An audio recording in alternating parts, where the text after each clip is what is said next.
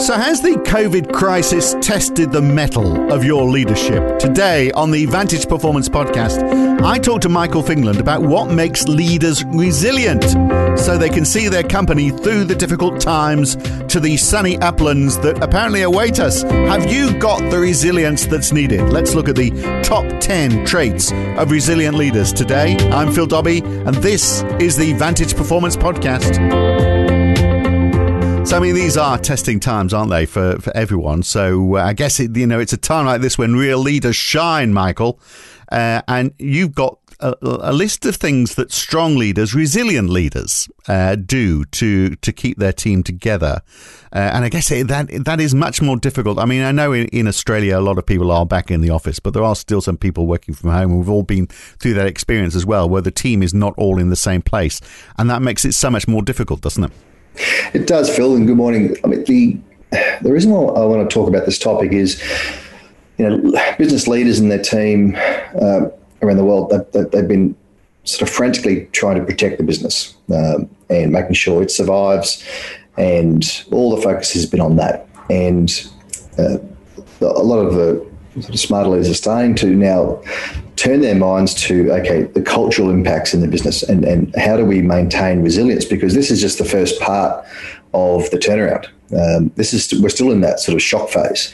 You've actually got the, the grind out phase to come. And it's it's those businesses led by you know those resilient businesses led by resilient leadership teams are going to be the ones that actually sort of stay the distance, if you like, and, and that's why we want to sort of t- start talking about some of these these techniques and traits that mm. that that really effective leaders are using now, and they're starting to sort of turn their mind to this because this is the next big issue they have to deal with. Now, some of this sounds like common sense, but you know, sometimes we need to be reminded of common sense, don't we? So, for example, you know, when we're going through difficult times like this, uh, then communicate more so everyone knows what's going on. Yeah, and it's because people are in the trenches still, and you know, we all talk about this. You know, you've got to step back out, look, look from above, you know, which is where the whole vantage performance word came from. Vantage Point was the original name for the business, right. being able to look down over a situation with clarity and, and, and, work out what the plan should be and where, where should we move. So, because leaders are still in the trenches in the, in the in the main, you've got to give them some of these sort of common sense tools to make them realize, hey, okay, it's time to step back. And you know, number one, uh, you know, that they should be communicating at least twice, if not three times as much as they were going into COVID. Um, you know, with their stakeholders, making sure that they're comfortable, they've got a robust plan that's being managed, they've got you know backup plans, backup strategies. You know, so they've done in terms of newsletters, uh, check-ins with their team. You know, we, we, we're a big advocate of of leaders walking the floor, literally, you know, say in a factory setting, talking to the people on the ground, not just staying in the, in the ivory office because right. that's where you actually get a lot of your insights uh, by talking to people on the ground. But it does take time as well, doesn't it? If yeah. you're saying do do it two or three times more than you were before, I mean that's a big chunk of your week gone. But you're not you're not a one man army you've got a leadership team, and this is where you can. Like typically in a turnaround, we'll create a, uh, a, communications team. So that'll that'll have representatives, so staff a staff consultation team, I should say. So that will that will comprise of people through up all the way up the leadership stack, but also have some people on the ground.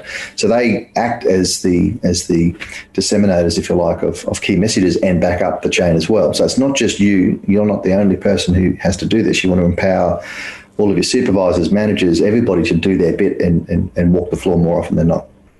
And you're saying when you're doing uh, sort of online huddles, you know, you're mm. having team meetings mm. with Zoom, uh, keep the video on, which uh, which yeah. we haven't done incidentally. We're on Zoom. I mean, I know we haven't done that because I couldn't get my camera to work. Uh, but, um, but I mean, what's the point? What's the point of the, point of that? Yeah. Just to make sure people aren't still in their PJs. Well, first of all, daily and weekly huddles. We're huge advocates of that. It's a key part of our our turnarounds in our fast track program because it just keeps the rhythm of the business going.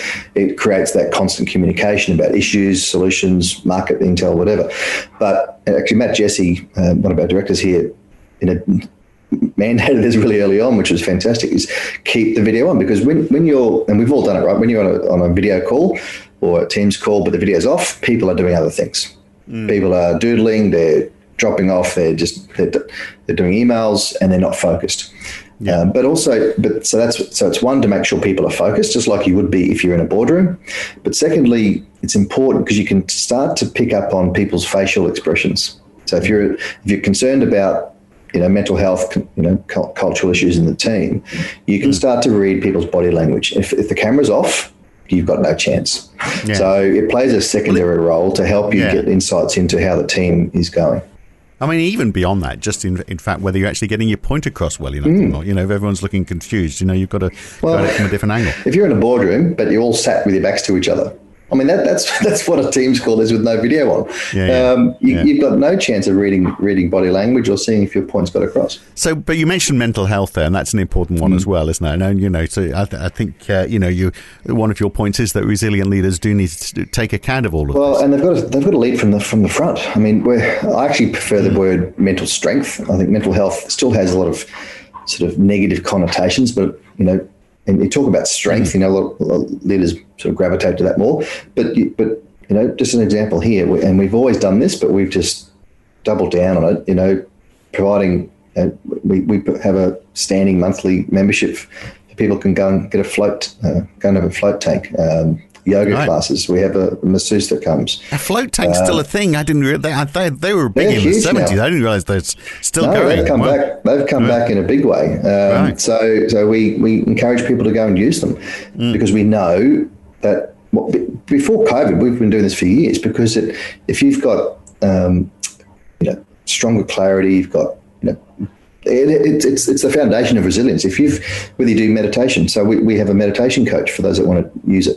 So if you've got a really resilient head, you're going to be able to deal with disruptions. And and, and we did it years ago because we're, we're in a crisis environment. Our clients are either in a turnaround phase or they're growing rapidly, and and, that, and that's causing their own challenges. So uh, we're better able uh, as leaders to to guide our clients to come up with those breakthrough ideas if we've got really clear head and, and we're resilient. So, so what we're saying is, you know, and, and as I said to you before on air, um, the ABC just released a, a, a comment that um, the the cost of mental health due to COVID is going to be two hundred million dollars. Sorry, two hundred mm. billion dollars, I should say. Mm.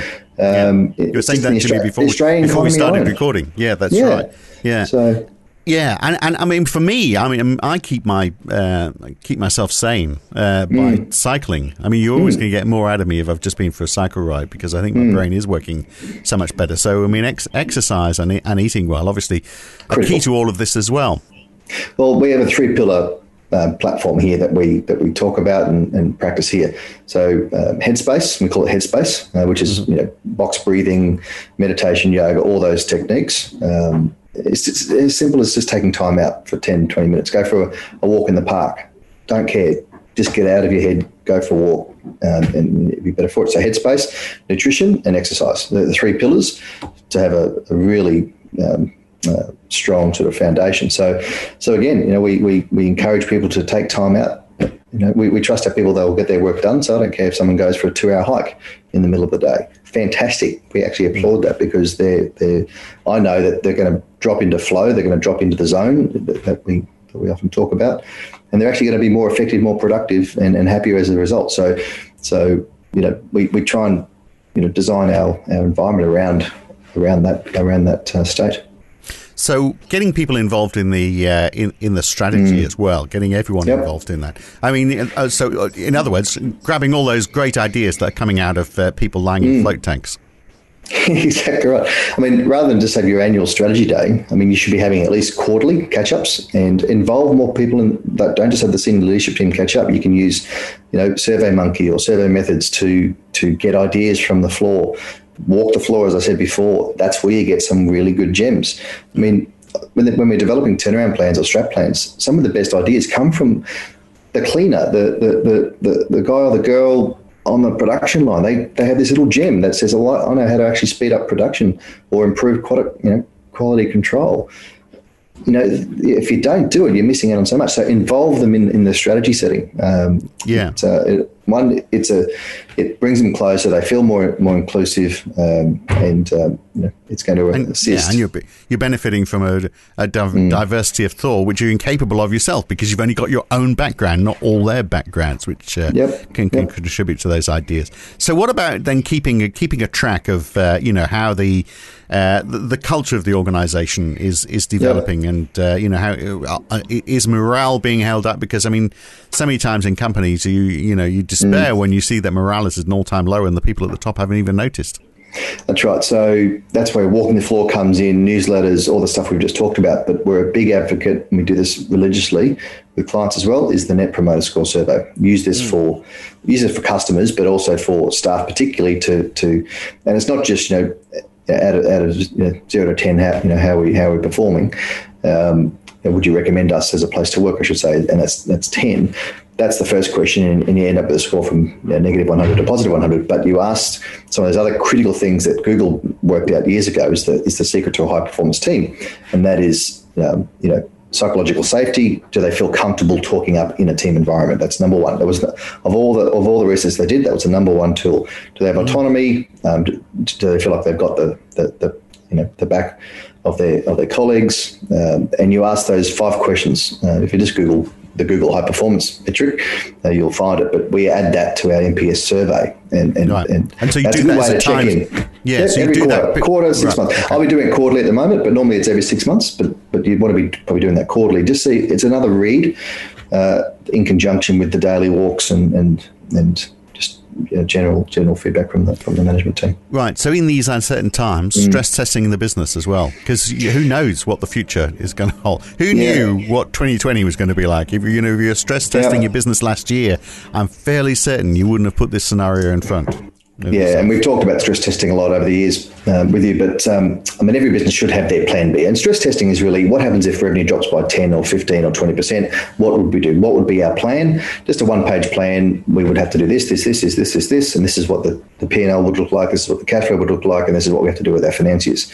in a nutshell. So, and, and in Australia, particularly um, series around the world, there's a lot of sort of government mechanisms that are coming to an end uh, over the next two, three months. So you need your plan B right now, which is what what your ultimate strategic plan would be based on that stress testing you do. So use this time pre Christmas to to to workshop that, model it, get it ready. So again, number one was talking about talking about um, increased communication to stakeholders. If you can say to your key stakeholders that you've got you've stress tested the business model, you've got plan B and C or even D there in the top drawer ready to go, their level of confidence will go, will either stay high or, or certainly improve and and you're more likely to get support from them in the new year if you need it. It's amazing how many companies have, you know, quickly switched to a plan B during all of mm. this, isn't it? In mm. in various parts of the world, like companies, for example, mm. that, you know, have had to close but can do deliveries, and they've never yeah. done deliveries before in their life, and all of a sudden they, they turn it on and have uh, managed to, you know, in some cases, ma- maintain their revenue.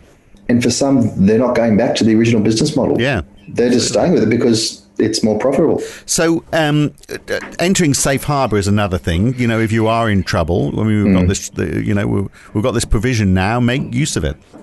Well, that's right. And we've talked at length about safe harbor, but the critical thing here is the COVID safe harbor, which is goes most of the way to the pre-existing safe harbour in Australia. The the COVID safe harbour is definitely finishing on, on the end of December.